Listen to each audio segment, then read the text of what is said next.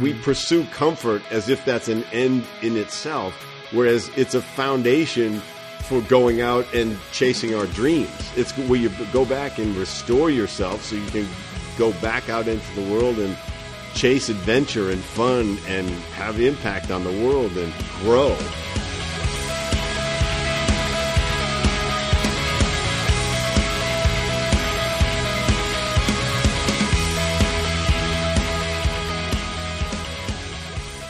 Welcome to the Juxtapose Journeys Podcast, and happy Great Lakes Awareness Day. I'm your host, Eric Spitz, and in this episode I talk with Fred Joyal. Fred is the co-founder of one eight hundred dentist along with Gary Saint Dennis, which started back in nineteen eighty-six, so you may have seen those commercials throughout the nineties like myself. Fred's also the author of three books, two of which are in the dental industry, and his latest book, Super Bold, From Underconfident to Charismatic in ninety days, gives readers a systematic way to increase their boldness and confidence. Fred will even be having a highly interactive two-day Super Bold workshop on June twenty-fourth and twenty-fifth that will work on some of the exercises and principles outlined in the book. So if you're in the area of Santa Monica, California, or want to make a special trip out that way, check out Fred's website in the show notes to get more information. Our conversation ranges from the origin story behind one eight hundred dentist to what inspired Fred to want to be more bold in his life, and even when Fred was a question on Jeopardy and a contestant on Are You Smarter Than a fifth Grader? Make sure to stick around to the end of the episode to see if that Jeopardy contestant ended up getting the question right, and if Fred ended up being smarter than a fifth grader. With all that in mind, just sit back, relax, and get ready for Fred Joyal's journey with one eight hundred dentist and becoming Super Bold.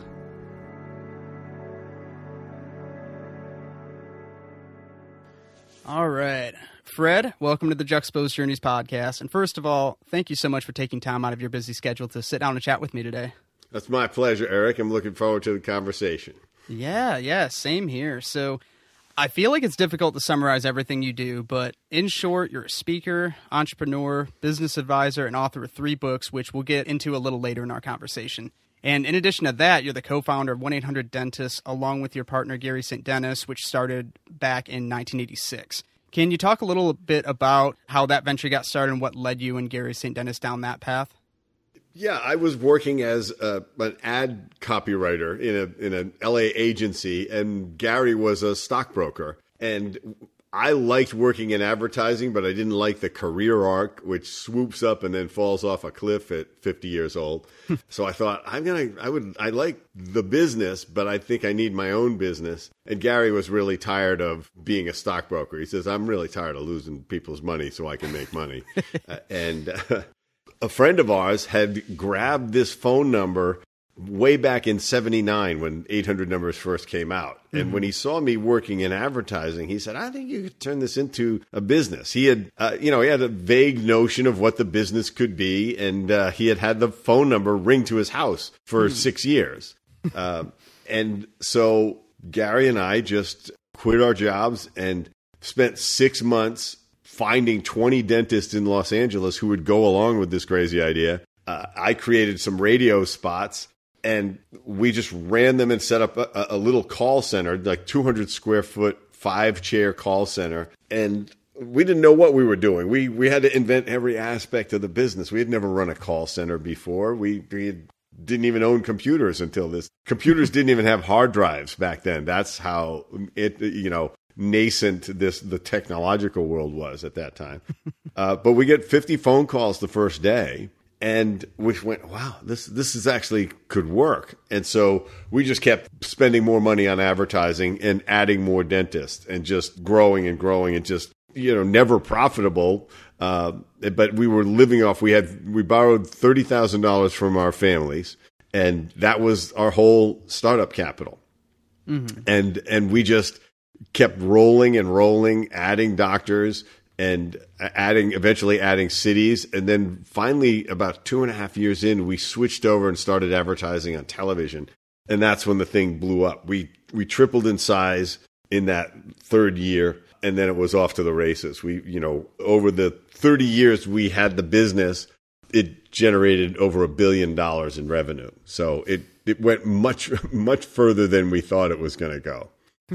Yeah, those are definitely some big figures from the very humble beginnings, because, yeah, that's kind of what I was gathering when I was doing some research on you, is that you're you're primarily an ad person, and then you transition into, I guess, the dental industry, and that was kind of the intermediary you worked through. So that's a that's a really interesting story. I, and I love those different origin stories, too, that have to deal with you don't really know what you're doing type thing, but you kind of figure it out along the way. And, yeah, you, you're to your point, you really you never really know what can happen with it. I mean, in this case, billion dollars in revenue is definitely impressive.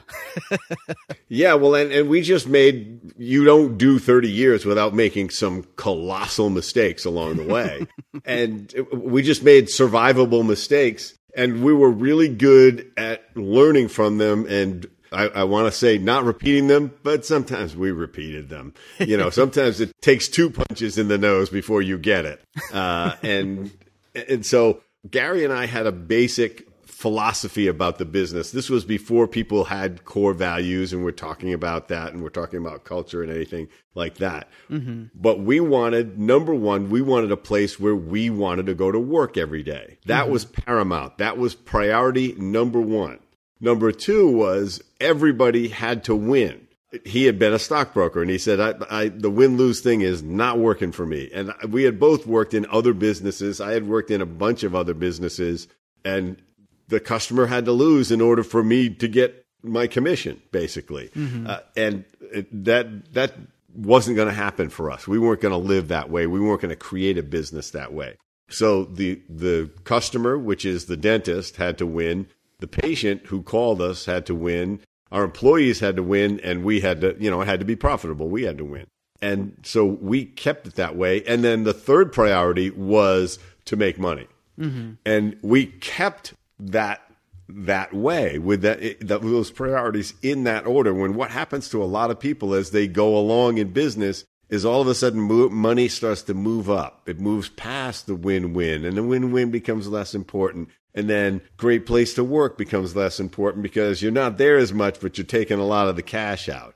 We never did that. We were never reorganizing the priorities based on our desire for more money. We made great money for a long time in the mm-hmm. business. And, but everybody told us, they said, you could make a lot more money if you didn't offer the benefits the way you offer them and pay and bonus people the way you do. And we said, mm-hmm. yeah, we know that, except we think we might have failed as a business because mm-hmm.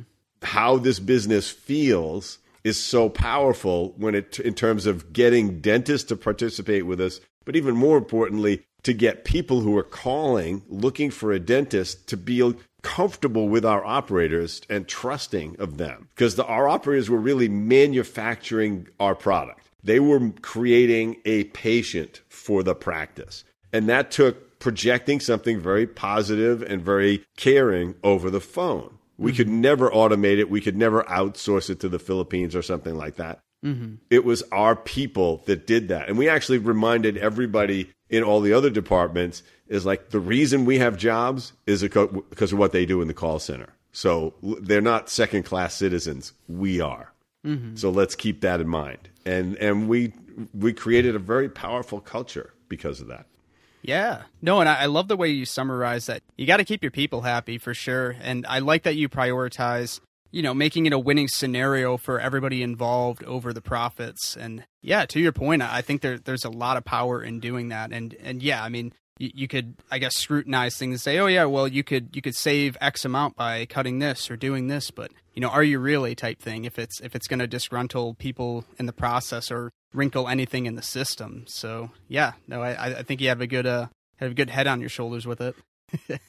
Yeah, and, and certainly we we tried various things that didn't work, but we, we were we didn't bring any ego mm-hmm. either of us to the business. If if the, if an idea was a bad idea, it was abandoned immediately. If there was no uh, emotional attachment to it. And there was no blame. You know, if, if he came up with something and I I went along with it and it didn't go right, it wasn't like, this, Gary, this was a dumb idea uh, and this is your fault. There was mm-hmm. never, we, we had that kind of partnership where there were never any recriminations or blame. Once we decided to do it, we decided to do it. And and there was, and we just proceeded and we absorbed the shock and and. and moved on. But we had a, a huge amount of trust. One of the, the cores to our success is we had very complementary skills as partners. I we weren't clones of each other at all. And so we we covered a lot of bases, and then we just started to fill in the gaps with what what do we both have as a blind spot? Oh, okay, we need a decent C F O, uh, and you know, and we need a detail person, and that's when we brought my brother in, who eventually became the C O O, because we needed somebody who who really could make the trains run on time, so to speak, and really get all of the systems executing and evolving technologically. And that's the way we approached it. And we just found really good people. Mm-hmm. And and that that was always our attitude. It's like, w- we have a great life because of these two hundred fifty people. Mm-hmm. And they knew it. They, they, there was none of, no preening, oh, aren't we brilliant sort of stuff. You guys make this business, and they knew it, and, and they were treated that way by us. And and they knew that we had their backs. They knew if a customer called up and was abusive to a customer service person, especially cursing them out, they were, they were off the service. Mm-hmm. And they couldn't get back on. They were literally blacklisted. Mm-hmm. And they could write a long apology letter, and we'd say, yeah, apology accepted. You're still not back on, mm-hmm. because you don't get to do that to my people. And when you, when your people know that that's what you're going to do, they will go to the wall for you, because mm-hmm. they know that they are, you know, as, as Richard Branson always says, you take care of your people, they'll take care of your customers. Mm-hmm. We somehow knew that. I had never heard Richard say that. We just behaved that way. To the point where, you know, if somebody did that, they wouldn't let me call the dentist to kick him off, because they went, no, no, no, we got it. We got it. Just don't, don't call him, because they knew I was not going to be nice. They said, well, no, we'll, we want to keep our reputation up. We don't, we don't need to unleash you onto them. I was like, well, they don't get to talk to you guys that way. I need to talk to that guy. What's his number? No, never mind. We got it. So much good stuff there. I mean, I, I think it's really important to remove the ego out of it, and yeah, don't play the blame game, and just take everything as a learning experience, and really just have faith and, and trust in your people. So yeah, so much good stuff there. But speaking of the, the dental industry, I know you have two books in that regard. So you have Everything is Marketing, The Ultimate Strategy for Dental Practice Growth, that was published in two thousand ten, and Becoming Remarkable, How to Create a Dental Practice Everyone Talks About, which was published in twenty fifteen. Would you say it was primarily your experience with one eight hundred dentist that ultimately motivated you to write these books, or were there other external factors at play? Well, I certainly, I knew a lot about advertising going in, but I got mm-hmm. a lot better at it because we were our own ad agency. We made all our own commercials. We bought our own advertising time. We placed all our media ourselves. We did everything internally.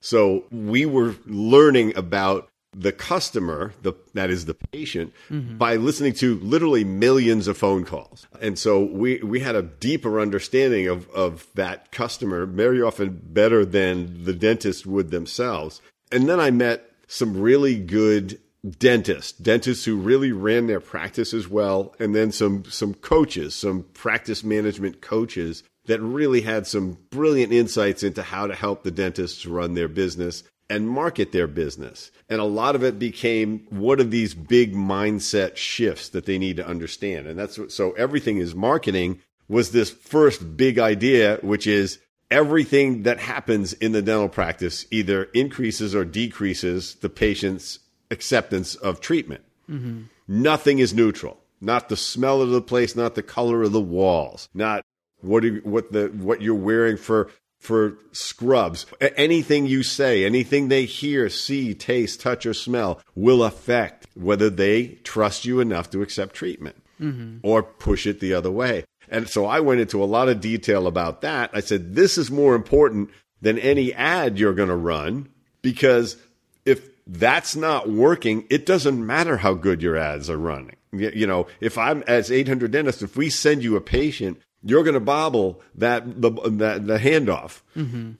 because you're not doing these other things. And that became a, a very strong gift, essentially, to the industry, because way more people read the book than were ever customers of ours. Mm-hmm. And then the next phase was Becoming Remarkable, which was to really address the whole world of digital reviews and things like that, and how your reputation is being built, whether you like it or not.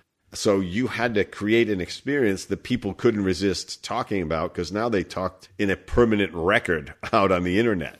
uh, and so I elaborate. I, it was the next layer of thinking and, and action in practice marketing. So those were the those were and those books really launched us to a, a different level as a business uh, because they were so helpful. They were the best brochure we ever made. Hmm. Our salespeople would send them to everyone and say, "Oh, you got to read Fred's book. You got to, you know, it's going to whether whether you ever join us or not." But what happens is they they say like, "Oh, I'm I understand a lot better how why I need to advertise and how I can make it work. So can you help me?" So it worked very well. Yeah, definitely. You really widen your net by by releasing these books. And I think you touch on some really important subjects with them, too, that a lot of people can benefit from, especially from the, the whole digital world, too. So, yeah, no, that's that's really awesome. And I heard you briefly mention it as well about you had some coaches involved. And I was actually just listening to your interview on the Best Practices Show podcast. On there, you mentioned how important it is for everyone to have a coach. So I kind of want to pivot there for a minute. So what are some of the top characteristics you look for in a good coach? Candor. I, I, I don't want them pulling punches, but I don't, maybe, maybe have a glove on, you know, when they do it. But a, a really good coach insists, listens really closely, has, has some depth of knowledge that relates to what I, what I need and what my weaknesses and strengths might be, and probes to find out what those are. Mm-hmm. And then it comes in and, and says, how about think about this this way? How does this land with you? And then always insisting on what do you, okay, we've talked about this. We've come to an understanding about what, how you feel about this or what you need to do about this. What's the plan? What's the mm-hmm. action plan for this? Because when we talk next month, we're not going to talk about the same thing again. We're going to talk about something else because you're going to have done something about this. We may talk about what happened, but if you're going to, if you just want to talk about the same problem over and over again, I'll give you a, a psychologist to talk to.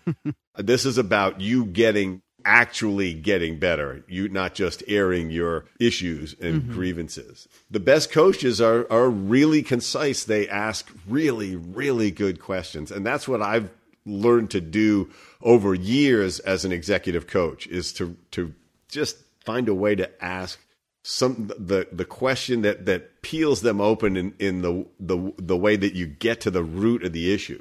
Mm-hmm. Yeah, no, so many great qualities, so many great aspects there, and and yeah, I agree definitely with what you're saying about just kind of steering the person in that direction, asking really good questions, and almost making it to where the recipient on the other end just ha- has those aha moments, and the gears start turning, and they they start to to realize it themselves and have that kind of self-discovery moments. And I think those are extremely powerful in, in pushing you further and actually advancing in whatever you're trying to do. So yeah, all, all really great tidbits there. Yeah. And, and it matters. They need experience. When, when mm-hmm. I'm coaching a C E O, it's my experience that is valuable to them because they're saying, well, I, I'm really thinking about uh, mezzanine financing because that looks really good. And I'll say, all right, let me let me tell you the drawbacks of mezzanine financing mm-hmm. so that you're not going in blind. It may still be the right thing to do, but know this is what can go wrong. Because mm-hmm. with anything, something can go wrong. So if you're, if you're looking for it, if you know there's a curve in the road ahead, you slow down mm-hmm. and you're and you're paying attention. And so when I'm doing something, I want somebody who, especially somebody who's coaching five or six people, they're pulling that the expertise from those other people as well, and they're mm-hmm. and as well as always growing their own knowledge. I mean, my coach, he says, "Look, I spend a hundred grand a year on coaching myself." He said, "So, so I'm benefiting from that. Somebody's trying to somebody's trying to make him better. I want I want to offer expertise and experience to people, and I want that from my coach."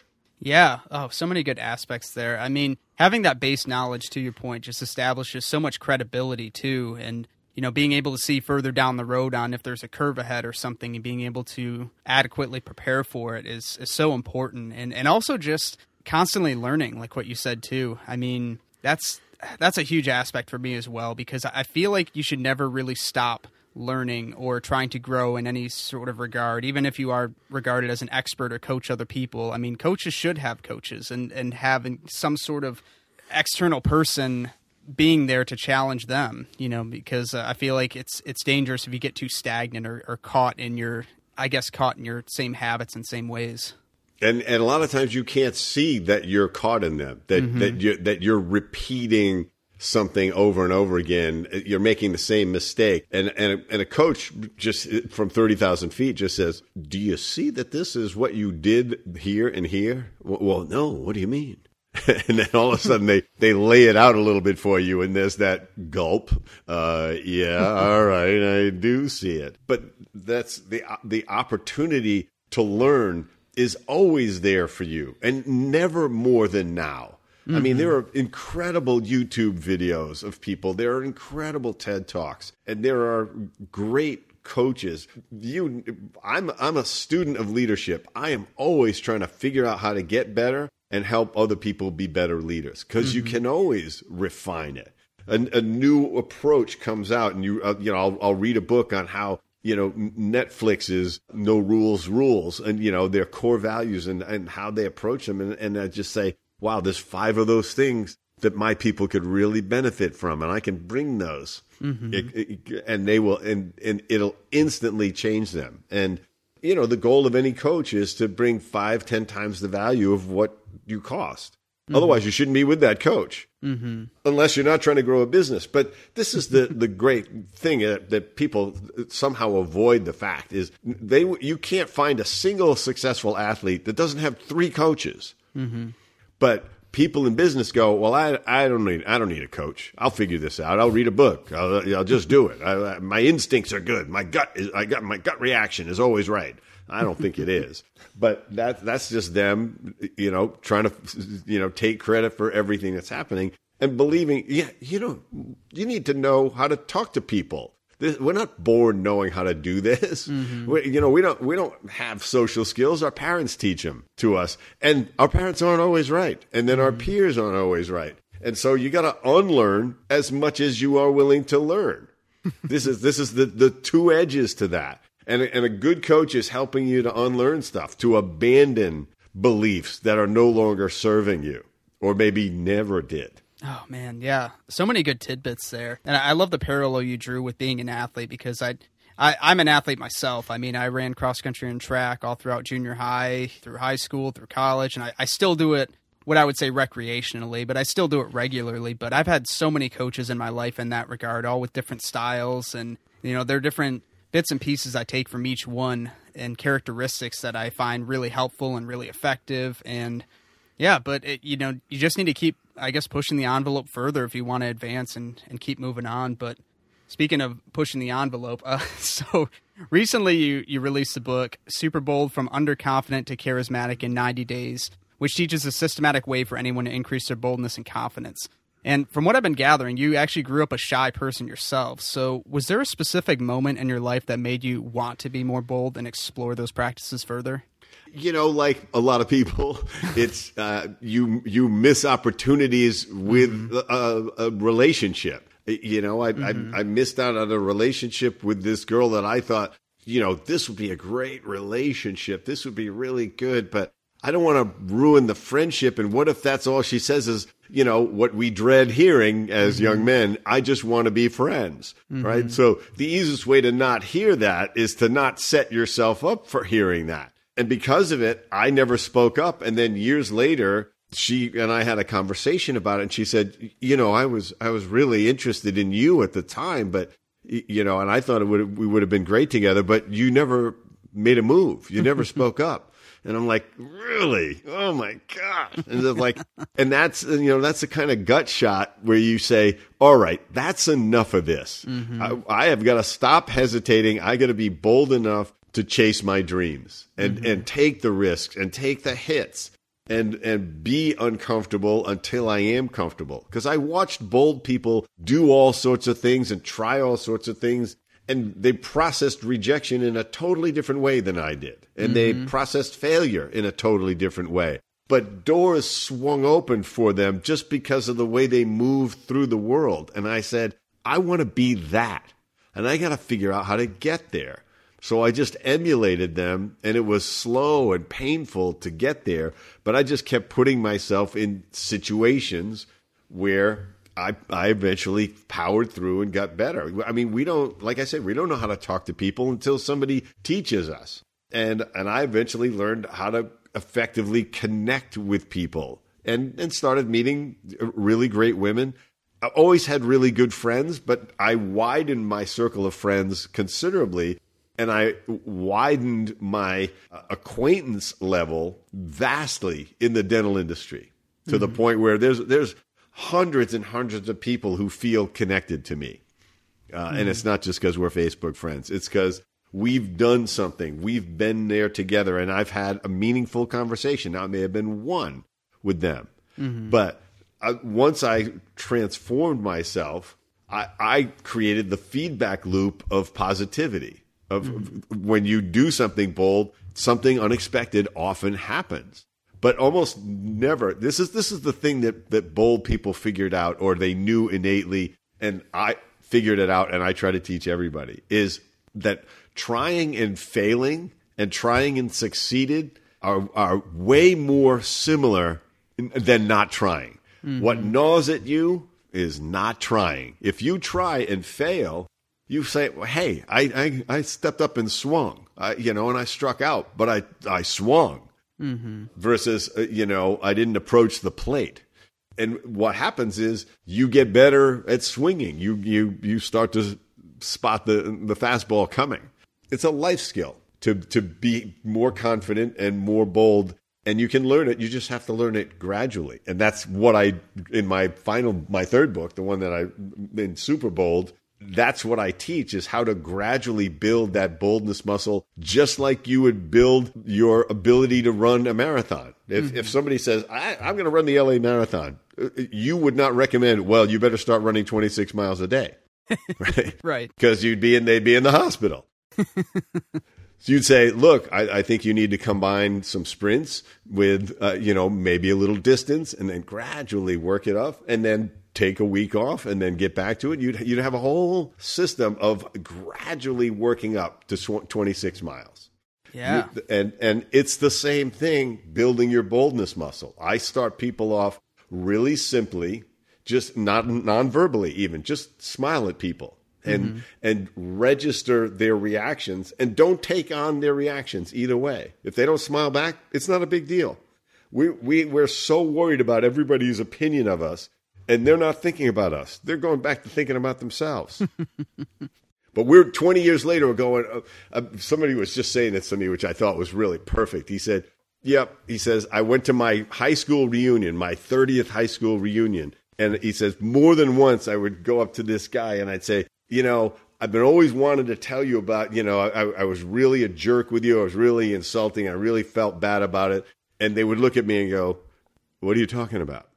I have no recollection of that whatsoever. Yeah. So he'd been carrying it for thirty years. It bounced off of them and they forgot about it five minutes later. Mm-hmm. And so that's what that's what you you want to do is is realize you can r- release yourself from all that stuff. Mm-hmm. By just, you know, hey, get good at apologizing right then. If you if you mess up, just apologize right mm-hmm. then. Some people apologize like like they're giving away one hundred dollar bills. It's like, I don't know if I can do this. It's like, mm-hmm. no, it doesn't cost you anything. It actually builds your character.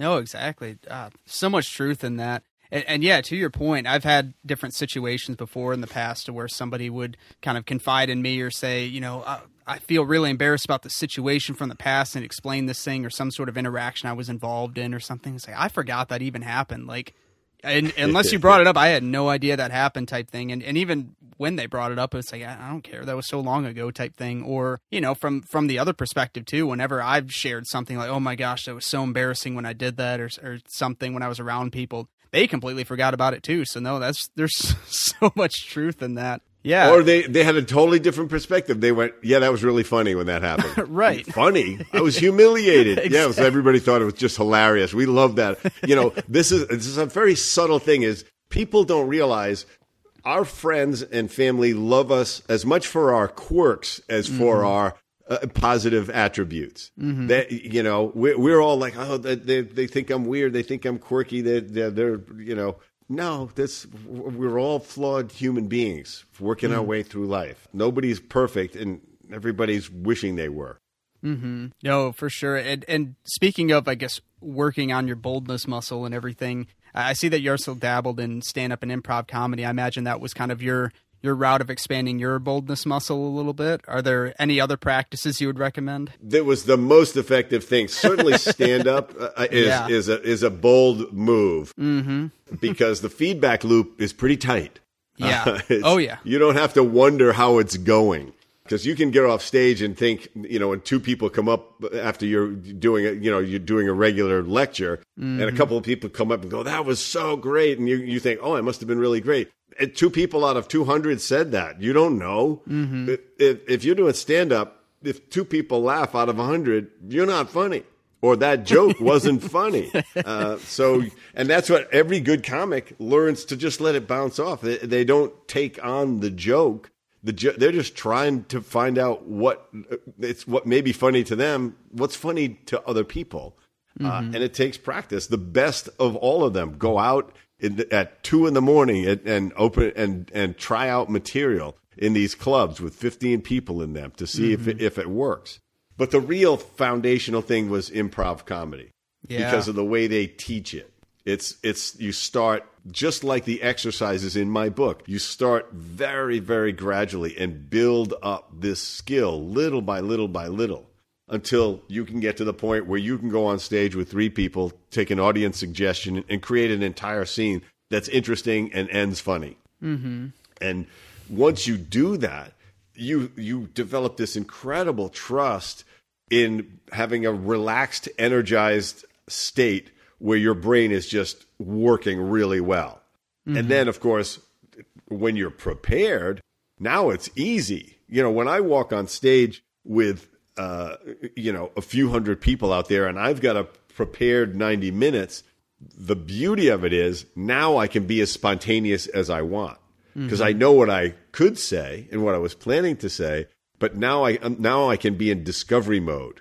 And think and just cue of a new story that just happened and say, wait, let me let me add this color to it. Or I just say it the perfect way for the first time. Like it's all been back there. Because your brain goes into full active mode in those situations. And mm-hmm. you can be incredibly concise and creative and connect with people. These are all skills that people learn gradually. And mm-hmm. the more you focus on them, the faster you learn them. And that's a lot of what my book is about is let's let's find the fastest way to, to keep moving you up. Yeah, definitely. I know those are definitely very effective outlets, uh, you know, stand up and improv comedy, at least from my perspective, too, because I'm, I'm certainly not an expert in that realm. But I remember one situation to where I just tried it on a whim to go on a stage for sixty seconds. It was co- it was this event at this place called Max Bar in Lansing, which is unfortunately no longer operating under Max Bar and everything. It's been converted into a sports bar and whatnot. But anyway, back when it was Max Bar, they did uh, it was called like sixty minute comedy power hour or something like that. I jumped the gun a little here, and nothing is actually reopened at Max Bar at this time. There were initially rumors about it reopening as a sports bar, but in an article by the Lansing State Journal, it's just stated that Max Bar won't continue as a music venue. However, I wasn't able to find any other concrete updates other than that. And the name of that event I participated in is Max Comedy Power Hour, in case you were curious. A link to that Lansing State Journal article can be found in the show notes. Anyway, it was sixty comedians, and they each had a minute to just go on stage, do their jokes, and then an air horn went, next comedian came up. And I was like, you know, I could... that's enough to for me to kind of push the envelope for me and get me out of my comfort zone. If I'm going to try and dabble in stand-up comedy, and even if it's an absolute disaster, I only have to deal with it for one minute. That was kind of my mentality going into it. So, you know, I, I gave it a shot. And long story short, it's uh, a lot harder than it looks to do that. And I was certainly out of my comfort zone, but I'm so glad I did it. Yeah. See, and, that, and that's what I mean is, is you, you didn't have a skyrocketing instant career in comedy doing it, no. but you tried it. Mm-hmm. And you you know what it feels like to have tried it rather than knowing what it feels like to have never tried it, mm-hmm. which is where a lot of people are stuck with a lot of things. They don't they don't want to move out of their comfort zone. We mm-hmm. we pursue comfort as if that's an end in itself, whereas it's a foundation for going out and chasing our dreams. It's where you go back and restore yourself so you can go back out into the world and and chase adventure and fun and have impact on the world and grow. Mm-hmm. this relentless pursuit of comfort is a is a road to nowhere, and people don't realize it till three decades go by. Oh, so true. No, and and I, and I feel like it, it is all relative in a certain sense, in that what makes me really uncomfortable may not make someone else feel really uncomfortable. But it's it's pushing that envelope further into what makes me, you know, uncomfortable, or what do I want to overcome or get better at. And then just practicing at it. And I think more than anything, just being vulnerable and putting yourself in that vulnerable position to be like, hey, you know, I'm still learning this. I want to give it a shot and see. And yeah, I, I, to your point, I mean, I've never really, I've never regretted a decision to where I tried something and absolutely failed, but I have regretted never trying something at all. Yeah. And if if you talk to people in their last days of their life, that's what they talk about. Mm-hmm. They, they they they are not listing the things they regretted doing. They're listing the things they regretted not doing, the things they regretted not saying, the mm-hmm. things they didn't they regretted not trying, not changing. I should have fixed my relationship with my brother. We didn't talk for twenty years, and now mm-hmm. you know, here I am dying. Or uh, I, I should have never quit that job. I loved that job, but they, they told me I should retire because I'm sixty-five and I didn't want to, but I did it. I should have never done it. You know, the list goes on, and you don't want to be there. That's mm-hmm. that's the whole purpose of my book, is so that people live a life without stacked up regrets, that they mm-hmm. that they left it all on the mat. They they chased their dreams. They they got as far as they possibly could. They found love. They found adventure. They and and had tons of failures and bittersweet moments. And in the end, they said, "This is a rich life." Mm-hmm. That's what I'm trying to help people to do. That's what I learned to do, because I couldn't bear not to. I couldn't bear to let any more time go by. No, exactly. So good. Oh my gosh. there's there's so much truth to what you're saying, for sure. And, and I mean, it's very heavy what we're talking about, but boldness is a life skill that you can learn. That's the important thing to remember. Uh, and, mm-hmm. and there's so much to it. I try to put so much of the, the things I learned the hard way about boldness by watching other people until I, I tried it. But the main thing is, bold people are never the ones to stop themselves. Mm-hmm. The rest of us are stopping ourselves all the time. Oh, oh yeah. I shouldn't. That, that person's not going to want to talk to me, or I'm not going to. I'm not that good at that. I sh- I'm not going to try karaoke. I don't have a good voice. I don't want to dance. I'm not that good a dancer. And then the and the list goes on. I'm not good at math. I'm not. You know, like I'm not a good parent. Uh, you know, they they just they rattle these self definitions off instead of saying, I, I want to try that. I want to I want to get better. I think I'll try karaoke. I may sound ridiculous, but everybody looks like they're having so much fun. And that last guy who went up sucked, right? And all his friends cheered. So maybe I'm mm-hmm. I'll be all right. So that's that's the the shift you want to help yourself make, is is to listen to that voice in your head and say, is is that something I want to listen to? Mm-hmm. Or do I want to? I hear it. It may be, may, you'll never be able to shut up those voices in your head. You just don't have to listen to them. You can just act mm-hmm. anyway. And then all the good stuff happens on the other side. Oh, for sure. Oh, my gosh. Actually, speaking of karaoke, that's actually something I love to do out in public. Like, am I a great singer? No, definitely not. But I have a blast doing karaoke. I'll just go up and pick a song that I like and just have fun doing it. But what I find mind-blowing is that I'll talk to other people out there, like, oh, you should go up and do a song. And they're like, no, I couldn't do that. I couldn't do that. And once they finally go up there and like, okay, you know, I'll do a song, their voice is ten times better than mine. Just like, and it's like, like how many? What do you people... mean you can't sing? It's like, how I many... am an example of not being able to sing, not you. Yeah. Exactly. It's like how I mean, and the sad thing is, I know there's so many people out there that exist that are just like that. You know, whether it's karaoke, whether it's stand up. You know, like I'm sure there are thousands and thousands of people out there that are funnier than I am, who just never take the stage for comedy or or anything. And it's you know, it's it's sad, but it's also at the same time like it's you want to just. you know, push those people into like getting out of their comfort zones more and just being like, you know, honestly, just give it a shot. I feel you, you never know what could happen. Yeah. And, and there's some people that are ready for that. And other people, they just have to start more simply. They just mm-hmm. have to start talking to strangers. People say, well, what's the number one thing you would recommend to people before they even buy your book? Start talking to strangers. Mm-hmm. Just, just, and they, well, what, I, I don't know what to say. It's like, no, you don't have to be clever. You don't have to be funny. You don't have to be brilliant. Mm-hmm. All you have to do is be nice. Compliment them. say, mm-hmm. wow, those those are great looking glasses. I don't know where you got them, but but they really they really go with with with, with your face. Yeah, and that's it. it. And have no agenda. You have you're not interested in any outcome except a brief connection and making another person feel good about themselves. Mm-hmm. If you approach the world that way, you can talk to anybody. Yeah. Oh, gosh. I, I'm so glad you mentioned that because I believe it was Jedediah Jenkins. I, I've read several of his books. I, I think it was like Streams to the Ocean and, and that book that he has. But he, he talks about a similar concept in that he, he created this habit to where if he sees something that he likes in someone else, like let's just say he likes somebody's shirt, he'll go up and just say, hey, I like your shirt. Total stranger, whatnot. And, you know, ninety-nine out of one hundred times it makes them feel good. You know, it spreads positivity. And it's like, why wouldn't you tell these things to these people? Like, yeah. if you like a characteristic or something about someone, you know, why don't you tell them? You know, why why are you so afraid of that? And that's something I've been trying to practice in my own life, and it's it's truly so effective. I mean, if I find something that I like in somebody else, I'll tell them.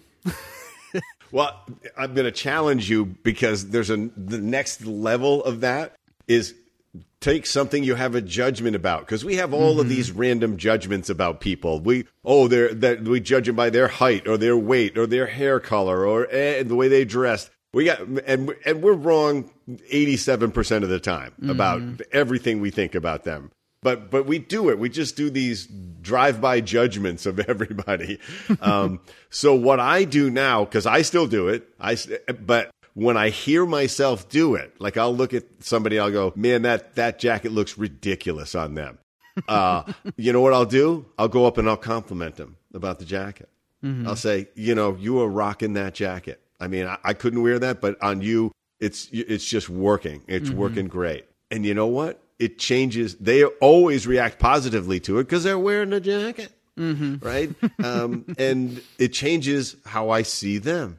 Because mm-hmm. I went, no, this guy was, this is how he, he wants to look. And he, and he doesn't want to look weird. He wants to, he wants to be who he is. Mm-hmm. I, you know, in my book, I talk about a woman who she was wearing all yellow. She was head to toe.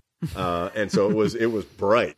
And I, I just went up to her. This was in a Starbucks. And I said, wow, that you look so amazing in that color. And she says, oh, thank you so much. She says, I was I was feeling so low this morning, you know, mm-hmm. so down that I thought I'm just going to try to brighten things up just by, by wearing a, a, a bright, bright color. And so thank you so much for telling me. Now, think of the impact I managed to have on her because I was thinking that's too loud, right? That's nuts, mm-hmm. right? But instead, I complimented her. And she was in a tough spot right right then. Mm. And she was trying to fix it. And what I what did I do? I came in and, and reinforced that. I lifted her a little higher. Oh, yeah. What a great thing to be able to do. For sure. I know. And I'm, I'm sure those words meant a lot to her and really, really brightened her day. And actually speaking uh, on positivity and, and spreading positive messages and whatnot, I was listening to your interview on the Breakthrough Marketing Secrets podcast. And on there, you mentioned that you journal every day about good things that happen and things you can improve on. And personally, I love that habit. Do you have any other daily habits in addition to that that you find effective? Uh, the, the, in terms of productivity, I always I always have the three things I want to accomplish most mm-hmm. laid out before I do before I open my email or start doing anything else. But the first thing I do is list three things that I'm grateful for. Now, I have a book that's called The Five Minute Journal, and it actually lays this stuff out really easily so you can do it every day. Mm-hmm. And sometimes it, the three things are, you know, I'm I'm grateful for the the great view off of my balcony. I'm grateful that uh, I, I got a hold of my best friend on his birthday yesterday, and, mm-hmm. and we had an hour-long conversation. I'm I'm grateful to get to work with my brother after all these years. I'm still working with him on, on all sorts of different projects. I, I'm grateful that I don't have COVID right now. Mm-hmm. You know, it's like I just come up with stuff. It's impossible to feel bad about yourself or about the day when you you start with gratitude. Mm-hmm. It's it's a, it's like it it jump starts your day, and then I start to say what what three things would would make today amazing, and I want to get those done. Mm-hmm. Uh, and then I do some affirmations. Uh, you know, I the, what's important to me. I lay those out for myself and I just remind myself because we we just need reminding. of, mm-hmm. you know, what, you know, I, I'm, I still tell myself, I, you know, I want to be kind. Uh, I, I, I want to be compassionate. Mm-hmm. Uh, I want to be considerate. I want to be focused. I want to be patient. You know, it's taken me sixty plus years to be patient. And I, I don't, other people would say, well, you're not that patient. um, and I just say, well, I'm a lot more patient than I used to be. It's so important for me to start with gratitude mm-hmm. that, that I would never not do every day that way. Gratitude's so important. I, I'm really glad that you take up that practice and, you know, make it a daily routine. No, that's, that's so powerful. Now, th- this question I know is coming out of left field for sure, but I, I I feel like I need to ask it before we get into plugins and final thoughts and whatnot. Mm-hmm. But I was reading in your bio that you were a question on Jeopardy, and I, I got to ask, do you remember what the question was? Well, it was related to, to eight hundred Dentist. Okay. So the, the uh, I was actually the answer. So okay. the, and it was the, the quest, the category was eight hundred numbers. One of the answers was, Fred Joyal shines his pearly whites in this eight hundred commercial.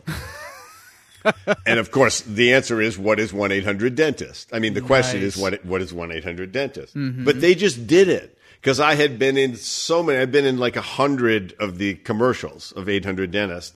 And so I had become this, in this in, at this time period, I had just become recognized. Um, the person didn't get it right, though. That hurt. That was, uh, that was going to be my follow-up question. Did they get yeah, it right? Yeah, yeah.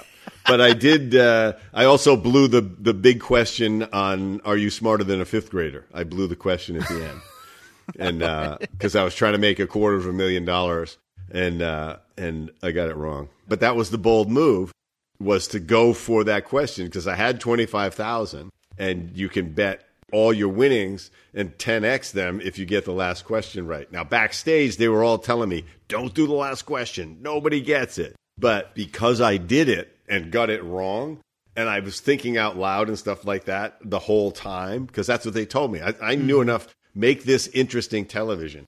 Well, yeah. I had an eight hundred Dentist t-shirt on.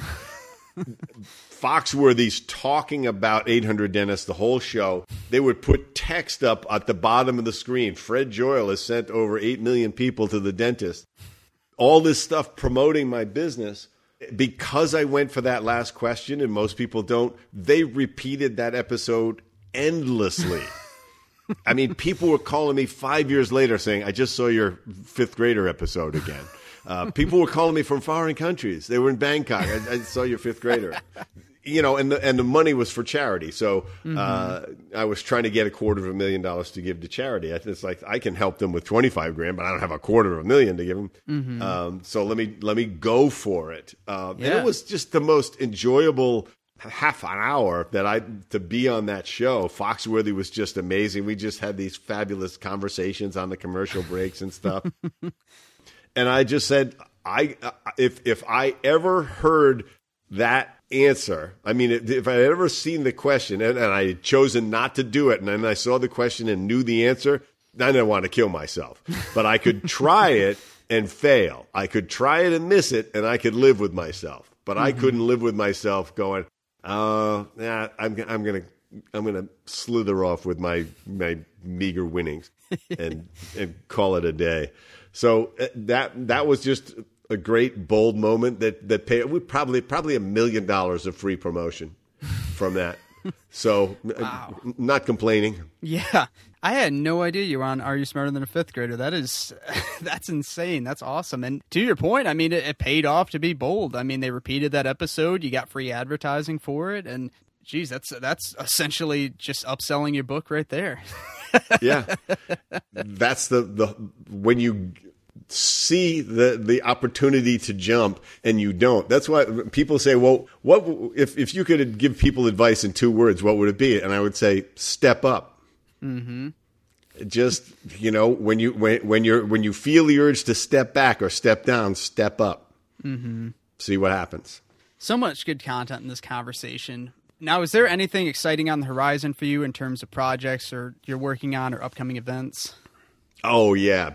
I am launching the first Super Bold workshop. It's going to be a two-day workshop in June June twenty-fourth and twenty-fifth in Los Angeles. It's only going to be, I'm limiting it to forty people. We are going to put people through some changes. We, it is going to be transformational. We are going to compress the experience of the book and the exercises, and they're going to do some some wild stuff, but they're going to leave with the the life skills to just constantly increase their boldness, and they're just going to feel very, very differently about themselves and how mm-hmm. they approach the world.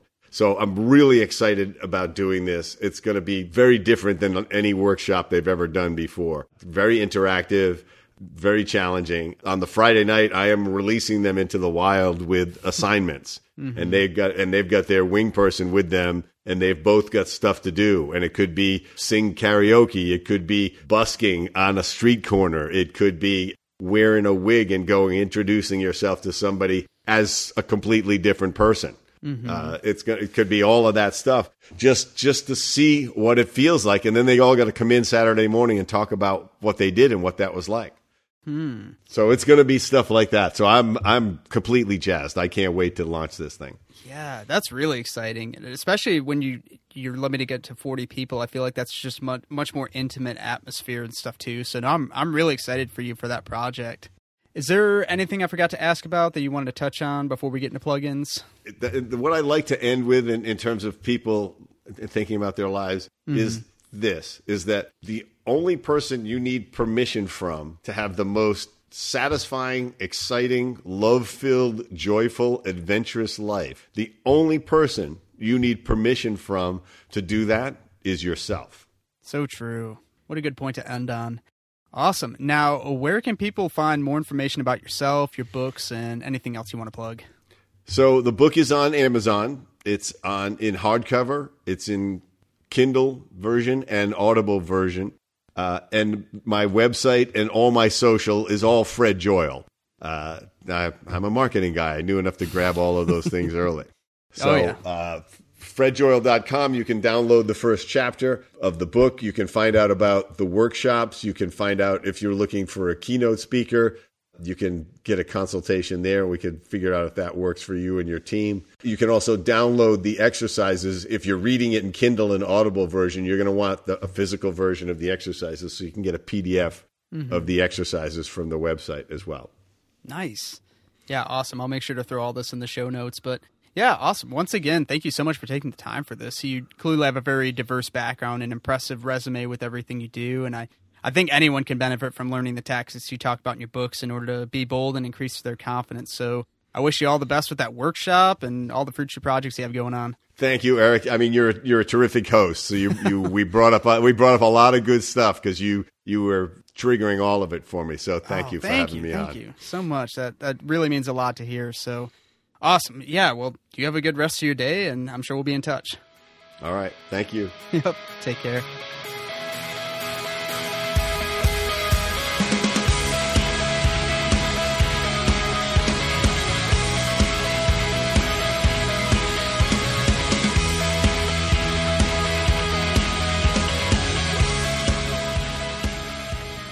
Thank you so much for tuning in and checking out the show. Links to Fred's website, socials, and other resources can be found in the show notes. If you like what you heard, please make sure to subscribe and leave a review for Juxtapose Journeys wherever you stream your podcast, and maybe tell a friend or two about the show. Any feedback is always welcome and appreciated, and it helps the show reach more listeners. It also keeps new episodes coming out. If you're an entrepreneur, creator, or live an interesting lifestyle, send an email to juxtapose journeys at gmail dot com with a brief description for a chance to be featured in an upcoming episode. Or you can find Juxtapose Journeys on Podmatch and request an interview that way. The Juxtapose Journeys logo was designed by Darius Norwood. The website was designed by Elise Benner, and music has been provided by Young Pioneer. Editing for this episode was done by Kai Will. Final mixing and interviews are conducted by yours truly, Eric Spitz. Thank you for listening, and remember to never stop exploring.